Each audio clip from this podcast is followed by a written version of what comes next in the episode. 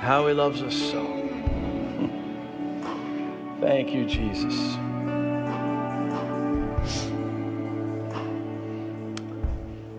Some of you know that I've been working on a book on grace forever. About seven years, actually. And uh, maybe this year I get it finished. I don't know. But I keep getting more and more great material come up to me. And one of the things in the last number of months that I've realized is that one of the, me- the messages of grace is that because of God's grace, his children are unpunishable. Did you know that? Please hear what I'm saying. Don't, as Barry would say, hear what I'm saying, not what I'm not saying. I didn't say they're not disciplinable, they're unpunishable. The Bible says the punishment for our sins was taken upon Jesus Christ on the cross. That's every sin I've ever committed and every sin I will commit. Either they're all taken by Jesus, all of them, past, present, future, right? Or I'm somehow responsible for my own salvation, right? And so the punishment, the Bible says in Isaiah, even in the Old Testament, prophesied it, the punishment for uh, and chastisement for our peace was upon him, and by his stripes, I'm healed. As a believer, punishment was taken by Jesus for my sin. That's an incredible thing. Now, it's an easy to abuse thing, right? And, and so we need to, therefore, Paul would say, take a look at your life. Because so much has been given to you, right? Because so much has been offered to you, so much has been released to you. This is the second thing I've learned. Then we, of all people on earth, are you ready for this? And I'm going to put a whole chapter in there about this too, should be unoffendable. When you realize how much has been forgiven you, how can you walk around with an offense against somebody else? Are you hearing me this morning? And yet, the number one thing that causes division and strife in the church is somebody got offended at somebody for something. And in the kingdom, just as you're unpunishable, you should be unoffendable. It should be impossible for somebody to offend you. Now, that doesn't mean you wouldn't have a reaction and go, I can't believe they just did that. But the next day, someone asked, I said, Did what? You go, ah, You know what? I can't remember. Why? Because I am unoffendable. I'm not going to walk around holding this thing for the next 10 years, let alone five minutes. Are you hearing me? And yet, I, I, meet so many people, they can, they can recall every bitter thing that was ever spoken to them over the last decade. And they're still walking around carrying offense. If you're unpunishable, you should be unoffendable. If you have any kind of revelation of how much Jesus has forgiven you, how can you hold anything against anybody else? Someone say amen. Anyway, more about that to follow. But I'm listening to that song, and I know some people don't like that song. They get a little uncomfortable when it says, you know, heaven meets earth like a sloppy wet kiss, and my heart turns violently inside of my chest. And I can't, don't have time to maintain these regrets when I think about. In other words, I don't have time to maintain any offenses or regrets for things I did or didn't do. Why? Because He loves me. Are you hearing me this morning? And I've had plenty of kisses from my grandkids, and they're all sloppy and wet. And they're the best kind. So I get that song immensely.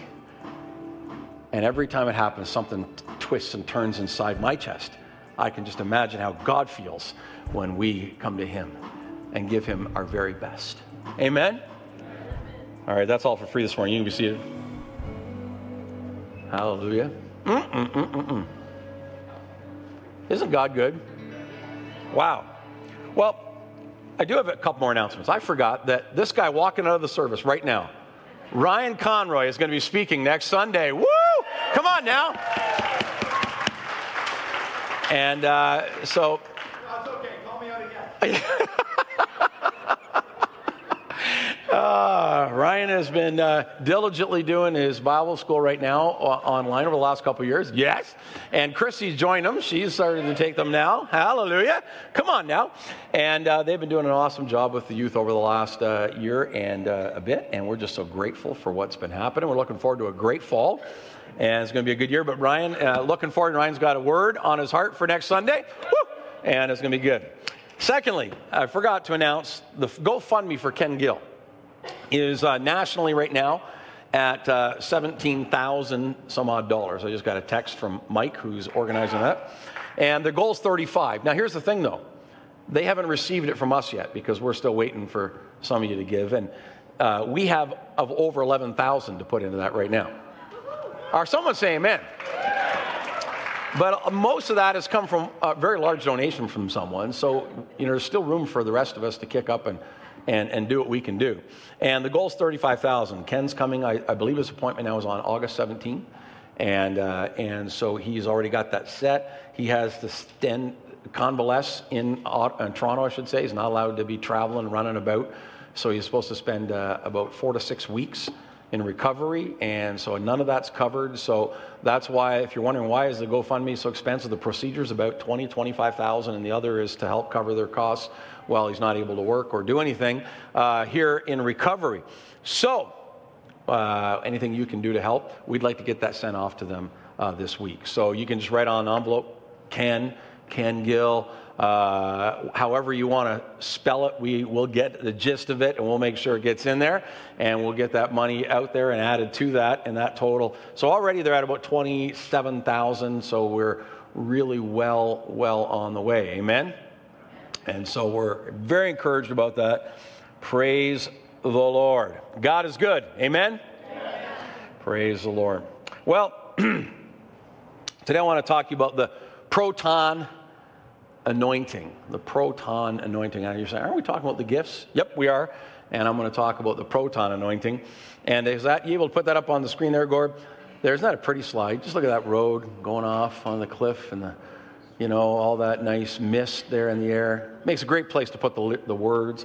Uh, proton anointing. Over the last number of weeks, we've been talking about the gifts of the Holy Spirit. 1 Corinthians chapter 12, verses 4 to 11. Then we talked about the gifts of the Father which are found in Romans chapter 12, verses 1 to 8. And now we're focusing on the gifts of Christ from Ephesians chapter 4, verses 11 to 16. And we're going to continue that focus today by focusing in on one of those gifts that I call the proton anointing. Scripture says in Ephesians chapter 4, 11 to 16, it says, It was he who gave some to be apostles, some to be prophets, some to be evangelists, and some to be pastors and teachers to prepare God's people for works of service, so that the body of Christ may be built up until we all reach unity in the faith and in the knowledge of the Son of God and become mature, attaining to the whole measure of the fullness of Christ.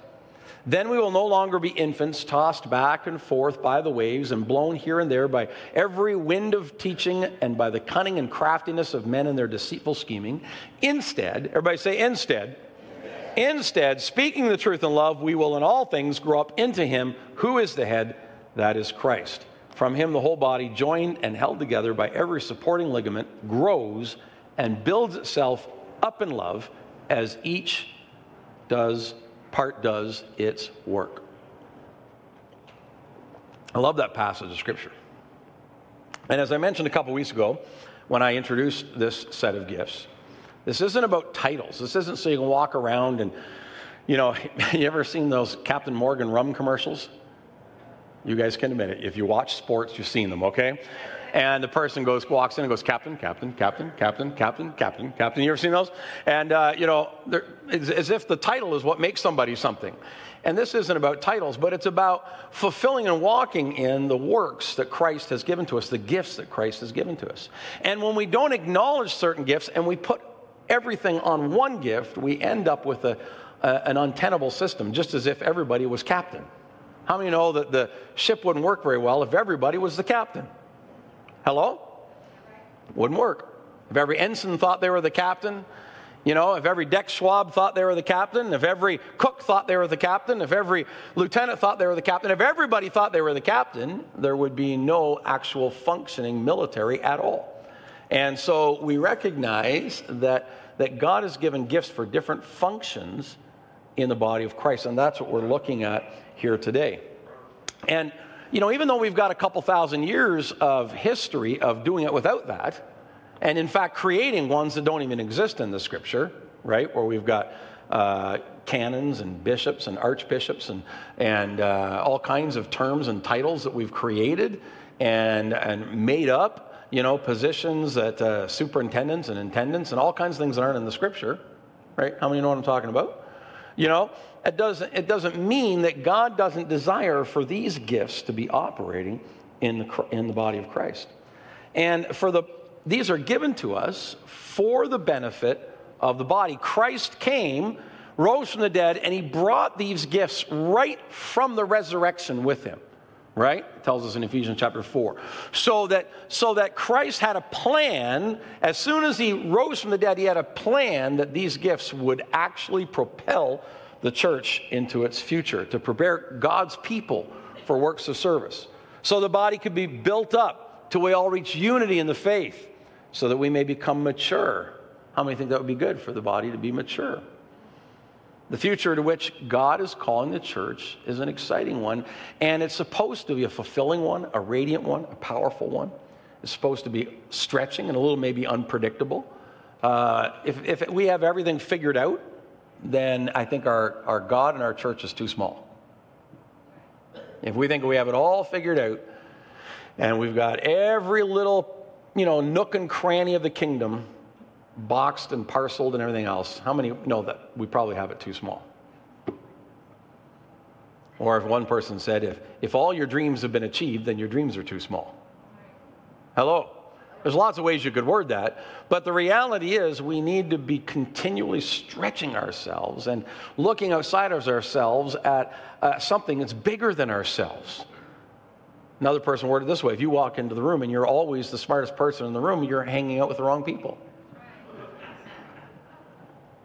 I like that. That's another way of looking at how we should constantly be seeing ways in which we stretch ourselves to be more than we are, to be better than we are, so that we can grow into something more than we are today, tomorrow. Amen? Praise the Lord. Hallelujah. All right. So, first question that needs to be asked as we talk about this gift today which one am I talking about? I'm talking about the apostolic gift. And so we'll start by asking what is an apostle. Here's some interesting things. The word apostle in, uh, comes from the Greek word, if you put that up on the screen there, Gord, apostolos. And apostolos is from the verb apostello in the Greek language, which means to send. So apostolos is a noun, and the Greek word uh, verb apostello is what it comes from, what it's rooted in, which means to send. Now, if you've never studied Greek before, one thing you have to understand about Greek is it's a very verb specific and noun vague language, completely the opposite of English. English is a noun and adjective specific and verb vague language. So in English, we might say, hey, uh, uh, we're going on vacation. The verb, going. The verb can go, going can mean a hundred different things in the English language. It could mean you're going tomorrow. It could mean you're going next week. It could mean you're always going. It could mean you're going crazy. It could mean you're going somewhere in a car. It could mean you're going somewhere walking. How many know it's ver- we're verb vague, right? Verb vague. We could say, oh, you hit the mark, you hit the ball, you hit, hit. You know, hit could mean a million different things. But our verbs, I mean, our nouns are very specific. We have a, a, a, word for a notebook, a textbook. We don't, we don't just have one word for book. We have, you know, a hundred different ways of describing a book. Now, the Greek language is completely the opposite. The word logos, the noun logos, the word can also mean a conversation, can also mean a, a, a notebook, can also mean a tablet, can also mean, I mean, it's, it's a noun vague language, but it's verb specific. It's very verb specific. In fact, you know, in, in uh, French and, and, and uh, German, for example, they have masculine and feminine or masculine feminine noun or, or, or, neutered nouns, right? Well, they also have that on verbs in, in the Greek language. So the verbs have uh, gender. Then they also have tense. They also have mood. There are six different modifiers on a verb in the Greek language, so that uh, any verb can be written up to 600 different ways, specifically expressing what activity is happening at that moment. It's a very verb specific language. You say, okay.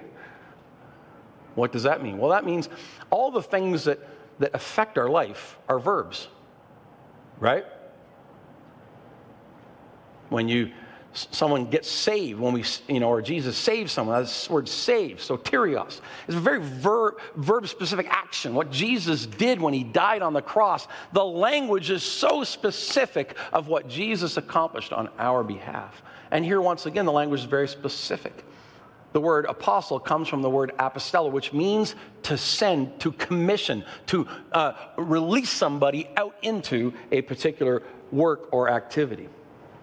As a noun, in the classical Greek, uh, an apostle could be a ship, a fleet, a naval commander, could be any number of things. But in the classical biblical literature, we bring it in to be someone who's one of the fivefold leadership gifts of the church.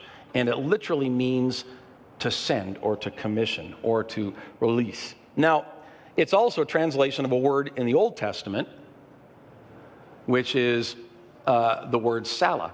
So, whenever that word appears in the Old Testament, the Greek, how many know that they tra- translated the Hebrew into Greek first before it ever got into English, right? So, when they translated the Hebrew into Greek, the word apostella was used for the word sala, which was used over 700 times in the Old Testament. And again, it means to stretch out, to send, to loose. All right? Shows you how common this word was in that uh, language. Why am I saying all of this? Because we have a gift in the scripture called the gift of the apostle, and yet we act like they don't exist. We have a word that in the Hebrew language was used over 700 times in the Old Testament and which is used repeatedly in the New Testament. We ignore its action and its function. I find that bewildering, maybe even bizarre. There might even be a few other words that start with B that it, describe it. I don't know baffling, befuddling. Do you know what I'm saying this morning? This ought not to be the way that it is. The word was not used in the Old Testament, though, to describe missionaries. And you say, why is that? Because there was no call in Judaism to win converts to Judaism, right? You were a people set apart but there was no idea that you would actually go out and try and convert people to Judaism.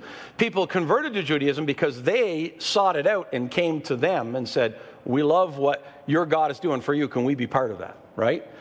And so, even in the book of Acts, uh, when the day of Pentecost, when the Holy Spirit's poured out, the Bible tells us about the Jewish proselytes, the people that had converted to Judaism from all over the world who came and heard the apostles uh, on the day of Pentecost speaking the gospel in their own language.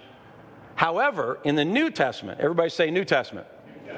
Under the New Covenant, a proselytization, missionary work, preaching the gospel is the main focus of our activity. Why is that? Why is there a difference? It's because Jesus Christ is the central difference between the Old Testament and the New.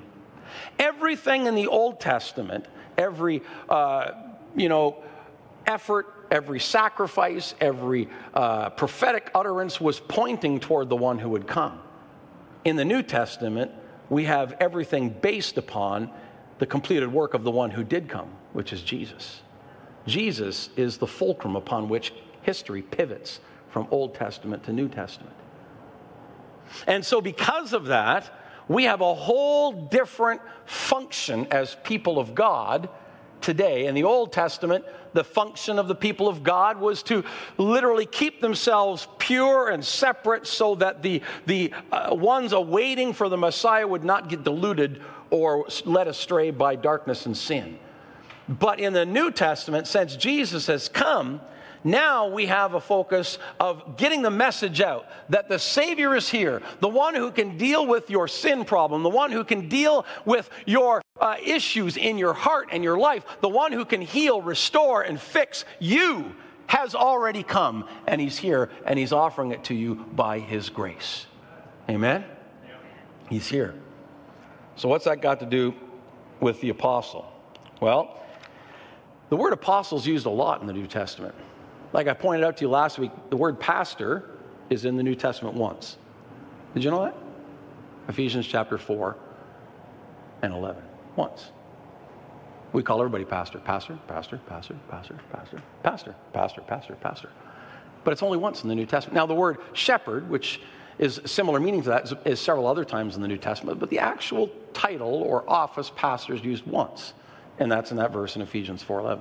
The word apostle is used numerous times, 27, 28 times, 22 different people called apostle in the New Testament. And yet, we never hear about it. We never hear about it. Why is that? Well, we're going to get into some of that this morning. So, what was the role of an apostle in the New Testament? Well, it's interesting that Luke, who wrote the Gospel of Luke and the book of Acts, only referred to Paul as an apostle once, and that was in Acts chapter 14, verse 14. And somebody, some people, some scholars, because of that, have concluded that you know, apostles were only those who were separated out by Jesus uh, himself, in other words, the original 12, and of which Judas went, and then, you know, um, Matthias, who was picked to replace him, and then, of course, Paul, who had that special assignment. But if Luke looked at it maybe narrowly, maybe he did, I don't know, I don't know that he did, but he only mentioned Paul as being an apostle once.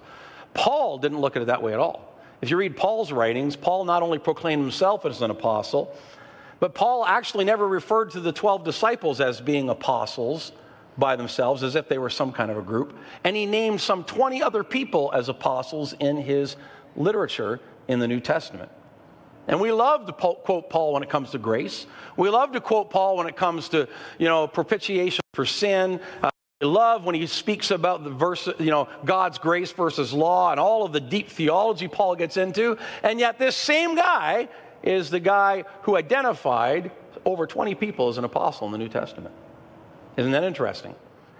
He claimed apostolicity for Barnabas, Silvanus, Timothy, Andronicus, Junias. I mean, many different people. And you can look those all up in the scripture. More importantly, in his letters to the churches, he teaches that the, the work of the apostle is part of the overall ministry given to the church for the training and the equipping of the church. Isn't that interesting? So, if there originally were 12 disciples, and only one of them, did you know this? Only one of the original 12 ever worked outside of Israel. That was Peter. The rest of them all stayed in Israel. So, if they were the only apostles, that means God only sent apostles to Israel. Does that make sense to you? No, they were sent out. Paul talks about the gospel being spread by apostolic leadership throughout the entire Asia Minor as these people went forth and brought the gospel of Jesus Christ. So, what role did they play? What was the role of an apostle? Well, ultimate authority in the early church belonged to the apostles. They had to make or confirm every important decision. This is seen uh, in the need for the apostles in Jerusalem to settle the issue over circumcision. I mean, there's a decision every apostle wants to make uh, right there. Let's talk about circumcision today, shall we? Acts chapter 15 uh, they commissioned the seven in Acts chapter 6 6 to serve the body. So it was those who called them out. So we need people to take over these areas of ministry so that we can continue uh, on the work of spreading the gospel of the Lord Jesus Christ. And they also began their ministry, the ministry of missions to the Gentiles. It was the apostles who went outside Jerusalem, Acts chapter 10, and they began to spread the gospel to the Gentile world. It was apostles who did that. What were some of the marks of an apostle? They were commissioned by Christ to their office, Galatians 1 1, Romans 1 5.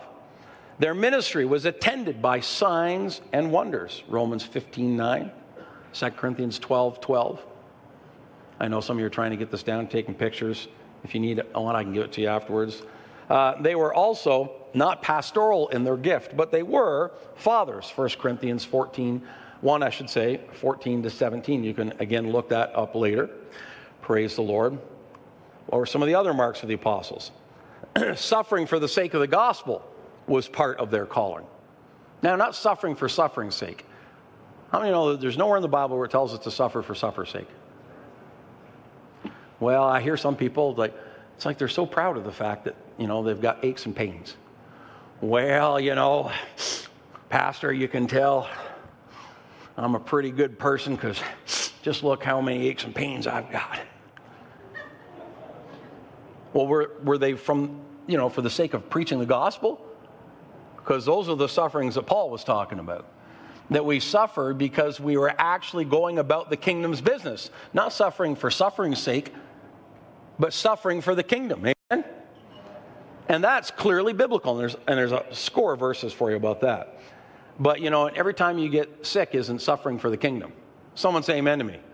Help me out here for crying out loud. Okay, then, like the prophets, they had a special insight into the mystery of Christ, the scripture tells us. 1 Corinthians 4 1, Ephesians 3 1 to 6. In other words, if you read Paul's letters, Paul seemed to understand even better, I think, than the original 12, because he certainly writes about it more. He seemed to understand what Jesus accomplished on the cross so clearly.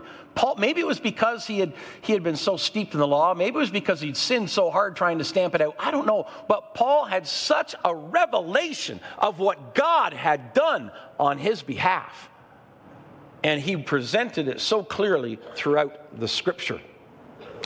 And finally, they were literally the first missionaries, the first sent ones. That's who apostles were. They were sent. They were people that were sent out for the kingdom of God. Praise the Lord. There's another verse that talks about the apostles and prophets, and I want to turn our attention to that this morning. It's in 1 Corinthians chapter 12, verse 28. Let's read this verse. It's very similar to the one of Ephesians, but a little different. And uh, we're going to look at this scripture this morning. And it says, And in the church, God has appointed, first of all, apostles, second prophets, third teachers, then workers of miracles, also those having gifts of healing, those able to help others, those with gifts of administration, and those of speaking different kinds of tongues. Now, this, I find this passage fascinating. First of all, let's go back to the Greek language here.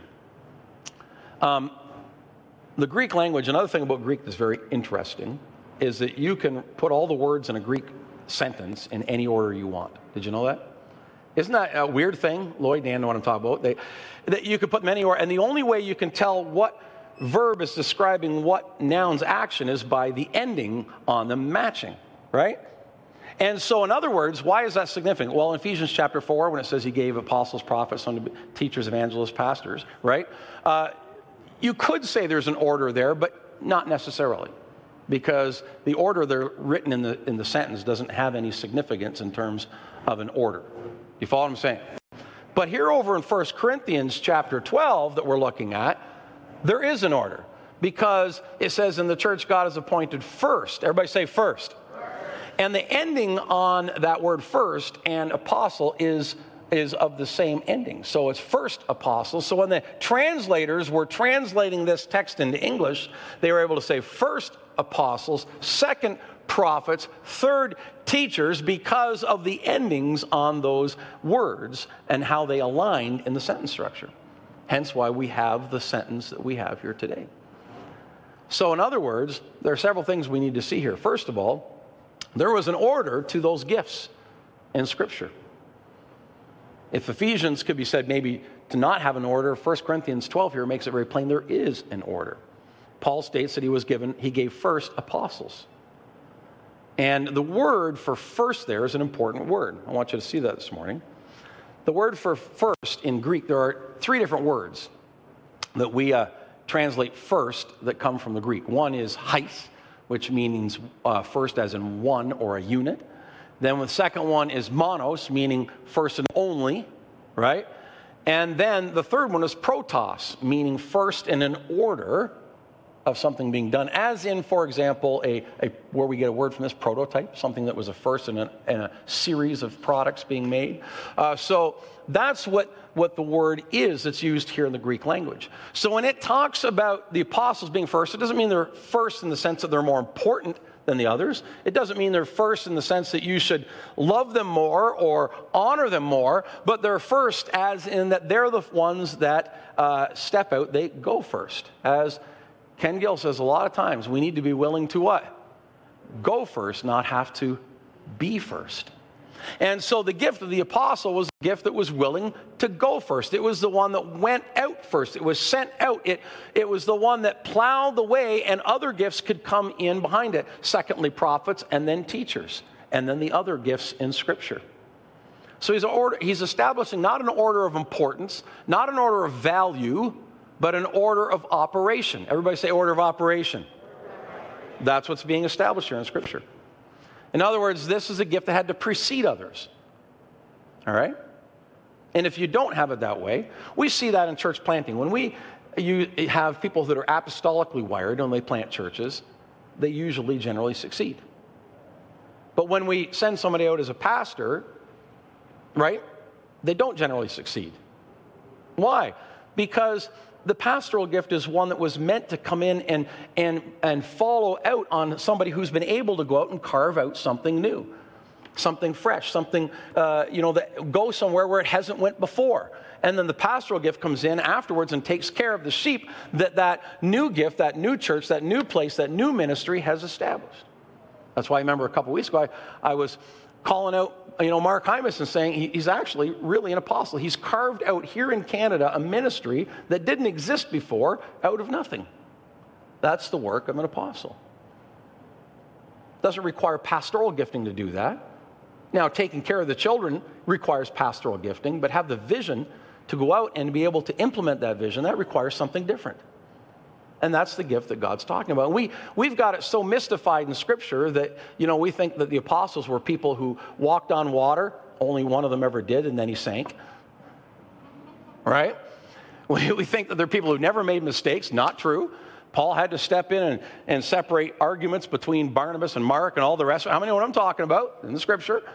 They're not perfect. They're just people who were willing to say, hey, there's an area over there that hasn't been reached yet. Let's go there. And they would go and they would do it, and other people would come, a supporting cast would come in right behind them and do it with them.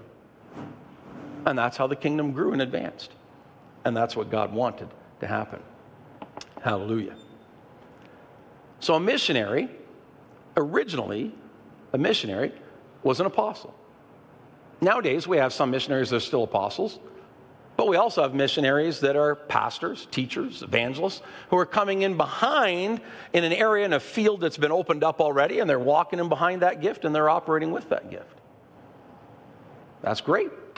But the original missionaries who went, they all went to places that no one had gone before, just like Star Trek. Boldly go where no one's gone before. Hallelujah. And that could be an area of a town and it could be another nation. It doesn't matter. But God's calling them to step out they're sent ones, commissioned to step out and to go into that area. All right. Let me move along here. Time is moving fast. So they were not only the first missionaries, they were the releasers of other ministries. That's why first apostles, then prophets, teachers, you know, givers, people who have different gifts of administration, etc. They're all needed. We desperately need all of them. In fact, there may be points in history in the church that you need them more than you might, you might need an apostle or prophet. Because there's a lot of work to maintain the kingdom of God and, and maintaining territory you've already taken. Someone say amen. Right? But if we're going to take new territory, we're going to need the giftings to be able to do that. Apostles were also visionaries. And whether it was Peter on the rooftop having his vision, and all of a sudden God said to him, now you can take, he didn't get up and, you know, have a pork chop after he had his revelation on the rooftop. You guys know what I'm talking about? Of all the unclean things that were lowered to Peter on the roof. And, you know, God said, take and eat. And he was like, I would never touch that stuff. And then God said, you know, if I call it clean, don't you call it unclean, right? He wasn't, t- you know, when Peter had that revelation, he didn't get up and eat lobster. What did he do? He preached the gospel to the Gentiles because God was telling him that which what had been unclean before is now somebody I want you to minister the gospel to. And Peter got up, he had a vision from the Lord, and he said, I should be ministering the gospel to the Gentiles. And away he went. Amen. And Peter, in that sense, was the first apostle. And then after him came Paul and many others, and they went and they brought the gospel to the whole world. Thank God for apostles. Otherwise, we would not be here today. Are you hearing me this morning? And the whole world was consequently brought to Christ. Praise the Lord. Uh, let, me, let me just conclude here. All right. A few radical, crazy thoughts. If there were some 22 people listed as apostles in the church as the church got underway, how many think we need more apostles, not fewer, today when there are millions of us? Right? If in the first century church, there was at least 22 people called apostle, and they needed that, that gifting in operation, how many more think we need that all the more today? I think we do. We need more and more men and women who will just say, I hear God calling me to do something, and I'm going to go and I'm going to, I'm going to take a hold of that by the grace of God, and I'm going to carve out uh, in an area. And we have, you know, I don't know if you've heard of Lance Wallnau and the Seven Mountain Strategy or Johnny Enlow and some of the other people that teach about it. But Seven Mountains of Culture, every one of them needs to be reseized by the kingdom of God. And we need people to apostolically enter those areas and retake those places in Jesus' name. Amen? And then we'll need pastors and administrators and prophets and everybody else there, but we need somebody who's going to crack the door open and step in. Amen? All right. I believe that every city needs apostolic leadership, or the church of Jesus Christ wanes. I think when we think of uh, apostolic leadership, we need to think of them as Christ does. In other words, the first shall be, and the last shall be. So, in other words, it's not about ego. It's not about, as Ken said, I don't have to be first. It's not like all of a sudden you show up with something, oh, the apostles here, everybody make way. No, it's not about being first. In fact, it's about going first. Jesus showed an example to the apostles when they gathered in the upper room and he after their long journey, he got out a basin. What did he do? Jesus, the apostolic leader of that group, put a towel around his waist and he got down and he washed their feet. He showed them what it was to go first. And then he got up from that place and he went to the cross. Again, showing what it was to go first. Amen? That's the kind of leaders that we need. and then thirdly, I think, I think there's such a thing as apostolic churches. Churches that are willing to go first. This has been an apostolic church. We, we celebrated the fact that we paid our mortgage off uh, back in January, February, right? And what was that mortgage originally, Tom? $450,000, I think? Took us, uh, what, 20, 20 years, 18 years to pay it off. But do you remember how, many, how much money we sent out during that same time? Do you guys remember that? It was well in excess of a million dollars. I went back and I started adding up all the money that this church sent to empower other people to do the work of the kingdom during the same time. No wonder it took us that many years to pay off $400,000 took us that many years because we empowered along the way hundreds of people to do the work of the kingdom of God. Amen? We built schools, churches, bought vans, tractors, cars. We, we put people through schools. We, we sent people to this country, to that country. We opened up new fields. We help, uh, you know, help people get educated, do all kinds of things. We, we, we apostolically functioned the whole time that we were paying off that mortgage. That's why it took so many years to pay it off because the mortgage wasn't our focus, the kingdom was. Are you hearing me this morning? And as long as the kingdom stays your focus, then you can accomplish great things. Imagine if we had just sat back and our, our vision was so small that all we wanted to do was to pay off this debt. You know what? I think we'd still have it. We'd never get it paid off because we'd have missed the kingdom along the way. And there'd be 20 people here staring into each other's eyes going, How are you today? No. Vision attracts people. People come because they want to be part of that and they say, You mean we come here, we can help change the world? Yes, you can do that. And yet we'll pay a mortgage off at the same time. I mean, come on. If you understand what I'm saying, smile at me or something, you know? Amen. What are apostolic churches?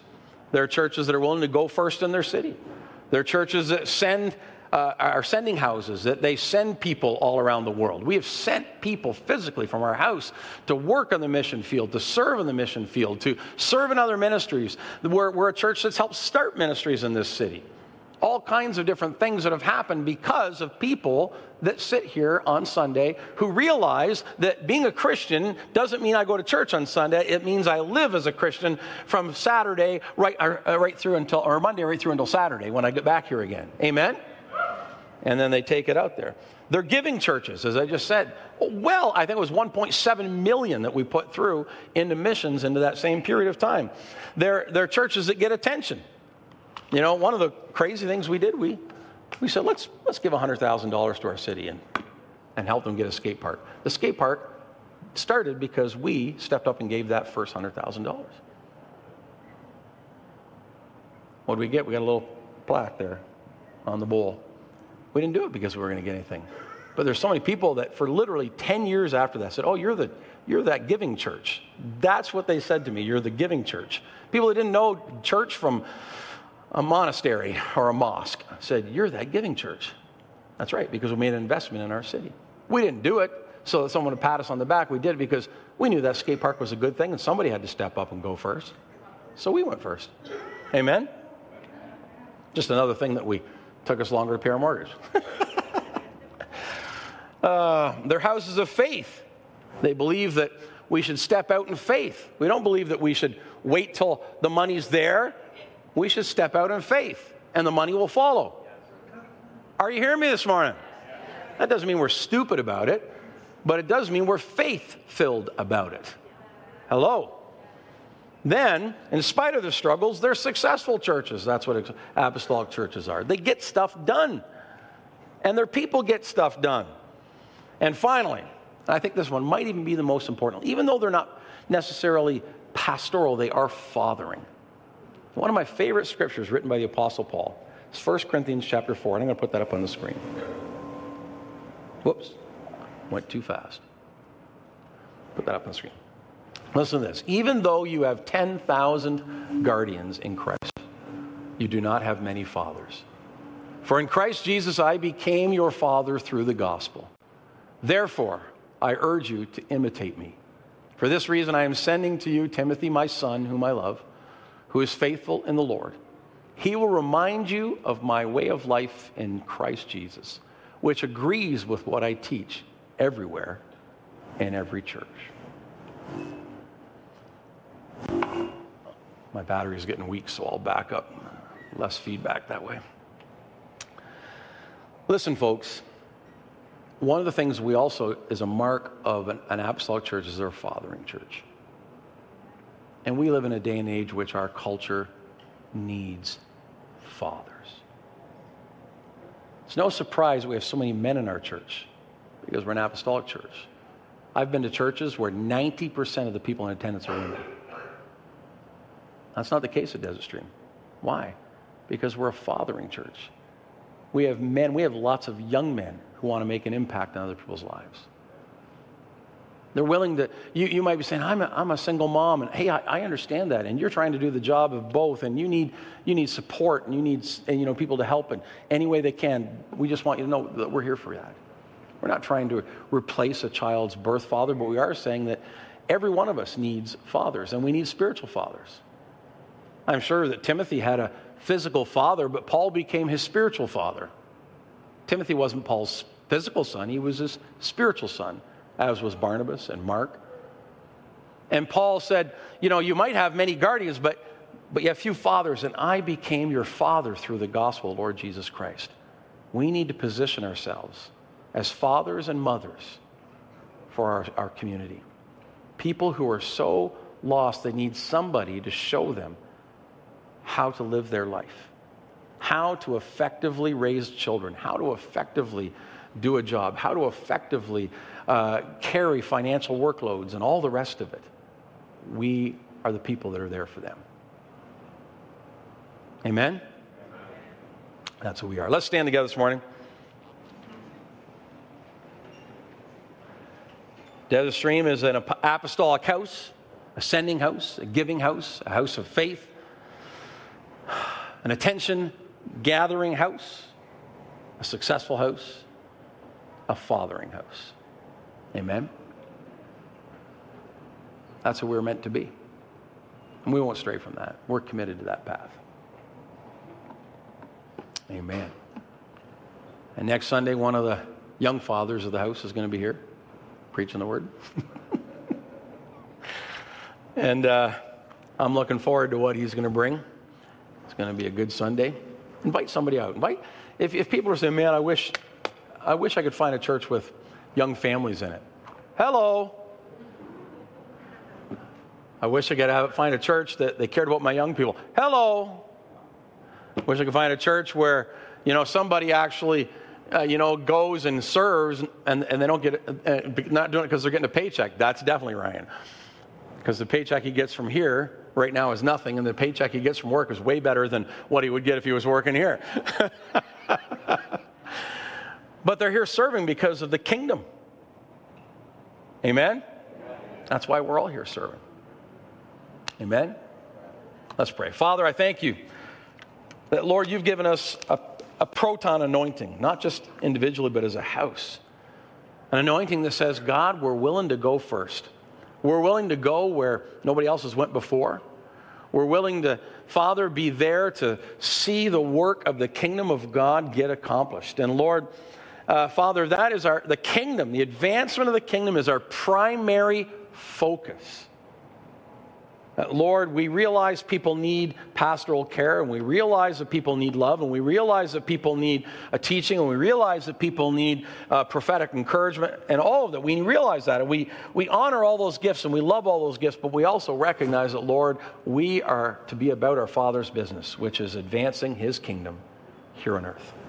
So, Father, help us to be those who are willing to go first. And Lord, not have to be first, but go first. To step up to the plate and say, Here am I. Lord, send me. And Father, we thank you for that today. We pray, God, that these words will, Lord, encourage and strengthen us, Father. And Lord, as uh, Ryan brings the word next week, we pray for Holy Spirit to just fill his heart and his mind. And Father, that as he proclaims what you put on his, on his spirit, that Lord, he'd be willing to step out and go first. And Father, we thank you today in Jesus' name. Amen. Amen. Lord bless you. We'll see you next Sunday. It's going to be a great day in the house of the Lord. Come early. Amen.